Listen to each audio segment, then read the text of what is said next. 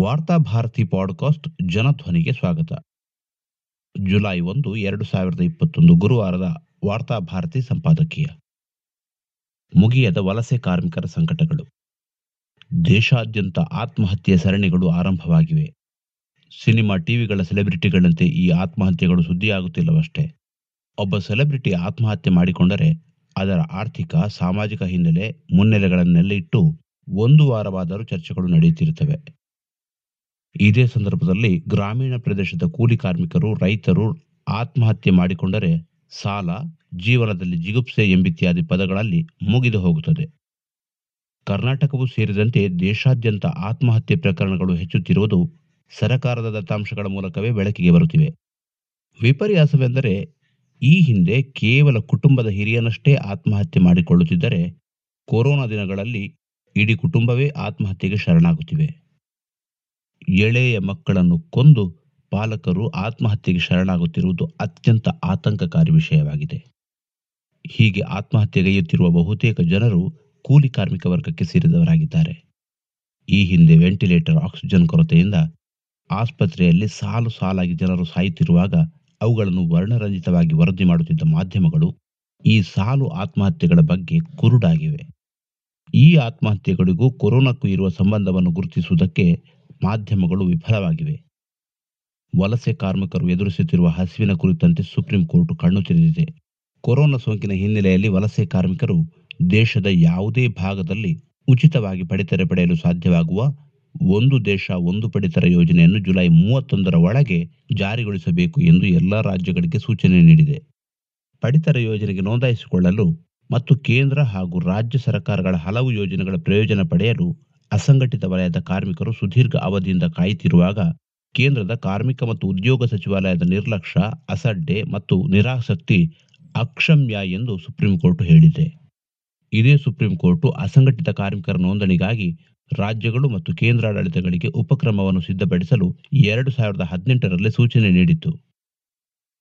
ಕನಿಷ್ಠ ಎರಡು ಸಾವಿರದ ಇಪ್ಪತ್ತರಲ್ಲಿ ಕೊರೋನಾದಿಂದ ಬಾಧಿತರಾಗಿ ವಲಸೆ ಕಾರ್ಮಿಕರು ಬೀದಿ ಪಾಲಾದಾಗಲಾದರೂ ಸರಕಾರ ಎಚ್ಚರಗೊಳ್ಳಬೇಕಾಗಿತ್ತು. ವಿಪರ್ಯಾಸವೆಂದರೆ ಸರಕಾರದ ನಿರ್ಲಕ್ಷ್ಯದ ಹಿಂದೆ ಸುಪ್ರೀಂ ಕೋರ್ಟ್ ಪಾತ್ರವೂ ಇದೆ. ಎರಡು ಸಾವಿರದ ಇಪ್ಪತ್ತರಲ್ಲಿ ಸರ್ಕಾರದ ಪೂರ್ವ ಸಿದ್ಧತೆ ಇಲ್ಲದ ಲಾಕ್ಡೌನ್ನಿಂದಾಗಿ ವಲಸೆ ಕಾರ್ಮಿಕರು ಭೀಕರ ನೋವು ನಷ್ಟಗಳಿಗೆ ಈಡಾದಾಗ ಸುಪ್ರೀಂ ಕೋರ್ಟ್ ಮಧ್ಯಪ್ರವೇಶಿಸಿ ಕೇಂದ್ರ ಸರ್ಕಾರಕ್ಕೆ ಮಾರ್ಗದರ್ಶನ ನೀಡಿದ್ದರೆ ಎರಡು ಸಾವಿರದ ಇಪ್ಪತ್ತೊಂದರಲ್ಲಿ ಸರ್ಕಾರಕ್ಕೆ ಮತ್ತೊಮ್ಮೆ ಚೀಮಾರಿ ಹಾಕುವ ಅಗತ್ಯ ಬರುತ್ತಿರಲಿಲ್ಲ. ಎರಡು ಸಾವಿರದ ಇಪ್ಪತ್ತರಲ್ಲಿ ವಲಸೆ ಕಾರ್ಮಿಕರ ಪರವಾಗಿ ಈ ದೇಶದ ಸಾಮಾಜಿಕ ಹೋರಾಟಗಾರರು ಸುಪ್ರೀಂ ಕೋರ್ಟ್ನ ಮೆಟ್ಟಿಲು ಹತ್ತಿದಾಗ ಕೇಂದ್ರದ ವೈಫಲ್ಯವನ್ನು ಗುರುತಿಸಲು ಸರ್ವೋಚ್ಚ ನ್ಯಾಯಾಲಯ ವಿಫಲವಾಯಿತು. ವಲಸೆ ಕಾರ್ಮಿಕರಿಗಾದ ಅನ್ಯಾಯಕ್ಕೆ ಸ್ಪಂದಿಸಲು ಕೇಂದ್ರ ಸರ್ಕಾರಕ್ಕೆ ಆದೇಶ ನೀಡಲು ಸುಪ್ರೀಂ ಕೋರ್ಟ್ ನಿರಾಕರಿಸಿತು. ಆದುದರಿಂದ ಕೊರೋನಾ ದಿನಗಳಲ್ಲಿ ವಲಸೆ ಕಾರ್ಮಿಕರ ಸ್ಥಿತಿ ಇನ್ನಷ್ಟು ದಯಾನೀಯವಾಗುವಲ್ಲಿ ತನ್ನ ಪಾತ್ರವೆಷ್ಟು ಎನ್ನುವುದನ್ನು ಸುಪ್ರೀಂ ಕೋರ್ಟ್ ಆತ್ಮವಿಮರ್ಶೆ ನಡೆಸಬೇಕಾಗಿದೆ. ದೇಶದ ಪಾಲಿಗೆ ಕೊರೋನಾ ಸಮಸ್ಯೆಯಾಗಿದ್ದರೆ ವಲಸೆ ಕಾರ್ಮಿಕರ ಪಾಲಿಗೂ ಇಂದಿಗೂ ಲಾಕ್ಡೌನ್ ಅತಿ ದೊಡ್ಡ ಸಮಸ್ಯೆಯಾಗಿದೆ. ಕೊರೋನಾದಿಂದ ಸಂತ್ರಸ್ತರಾಗಿರುವ ವಲಸೆ ಕಾರ್ಮಿಕರಿಗಿಂತ ಲಾಕ್ಡೌನ್ನಿಂದ ಸಂತ್ರಸ್ತರಾಗಿರುವ ಕಾರ್ಮಿಕರೇ ಅಧಿಕ. ಇಂದಿಗೂ ವಲಸೆ ಕಾರ್ಮಿಕರು ಸರ್ಕಾರದ ಬಳಿ ಕೇಳುತ್ತಿರುವುದು ಲಸಿಕೆಯನ್ನಲ್ಲ, ದುಡಿಮೆಯನ್ನು. ಅವರೇನು ತಮಗೆ ಪುಕ್ಕಟೆ ಅಕ್ಕಿ ಕೊಡಿ, ಬೇಳೆ ಕೊಡಿ ಎಂದು ಕೇಳುತ್ತಿಲ್ಲ. ನಮ್ಮನ್ನು ದುಡಿಯಲು ಬಿಡಿ ಎಂದಷ್ಟೇ ಮನವಿ ಮಾಡುತ್ತಿದ್ದಾರೆ. ನಗರ ಪ್ರದೇಶಗಳಲ್ಲಿ ಕೆಲವೇ ಗಂಟೆಗಳ ಕಾಲ ಲಾಕ್ಡೌನ್ ಸಡಿಲಿಕೆಗಳನ್ನು ಮಾಡಲಾಗುತ್ತಿದೆ. ಅಂಗಡಿಗಳಲ್ಲಿ ಬೇಕಾದ ದಿನಸಿಗಳನ್ನು ಕೊಂಡುಕೊಳ್ಳುವುದಕ್ಕೆ ಈ ಸಡಿಲಿಕೆ ಸೌಲಭ್ಯಗಳನ್ನು ನೀಡಲಾಗಿದೆ. ಆದರೆ ದಿನಗೂಲಿ ಕಾರ್ಮಿಕರ ಬಳಿ ದುಡಿಮೆಯೇ ಇಲ್ಲದ ಮೇಲೆ ಅವರು ಅಂಗಡಿಗಳಿಂದ ದಿನಸಿಗಳನ್ನು ಕೊಂಡುಕೊಳ್ಳುವುದಾದರೂ ಹೇಗೆ? ಒಂದು ದೇಶ ಒಂದು ಪಡಿತರ ಯೋಜನೆಯು ಸಂಘಟಿತ ಕಾರ್ಮಿಕರನ್ನೇ ತಲುಪದೇ ಇದ್ದಾಗ ಅಸಂಘಟಿತ ಕಾರ್ಮಿಕರನ್ನು ಪರಿಣಾಮಕಾರಿಯಾಗಿ ತಲುಪುವ ಬಗ್ಗೆ ಹೇಗೆ? ಹಲವೆಡೆ ಆಧಾರ್ ಕಾರ್ಡ್ ಇಲ್ಲ ಎನ್ನುವ ಒಂದೇ ಕಾರಣಕ್ಕೆ ಬಡ ಕುಟುಂಬಗಳಿಗೆ ಪಡಿತರ ನಿಲ್ಲಿಸಿದ ಪ್ರಕರಣಗಳು ವರದಿಯಾಗಿವೆ. ರೇಷನ್ ಸಿಗದೆ ಹಸಿವಿನಿಂದ ಸತ್ತು ಹೋದ ಘಟನೆಗಳು ನಡೆದಿವೆ. ಇತ್ತೀಚೆಗೆ ಕುಟುಂಬವೊಂದು ಹಸಿವಿನಿಂದ ತೀರಾ ಅಸ್ವಸ್ಥಗೊಂಡು ಆಸ್ಪತ್ರೆಗೆ ದಾಖಲಾಗಿರುವುದು ಬೆಳಕಿಗೆ ಬಂದಿದೆ.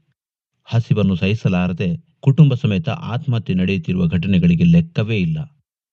ಇಂತಹ ಸಂದರ್ಭದಲ್ಲಿ ವಲಸೆ ಕಾರ್ಮಿಕರಿಗೆ ದುಡಿಮೆಗೆ ಅವಕಾಶ ಮಾಡಿಕೊಡುವುದೇ ಅತಿ ದೊಡ್ಡ ಪರಿಹಾರ. ಭಾರತದಂಥ ದೇಶ ಕೊರೋನಾವನ್ನು ತಾಳಿಕೊಳ್ಳಬಹುದು. ಆದರೆ ಲಾಕ್ಡೌನ್ ತಾಳಿಕೊಳ್ಳಲಾರದು.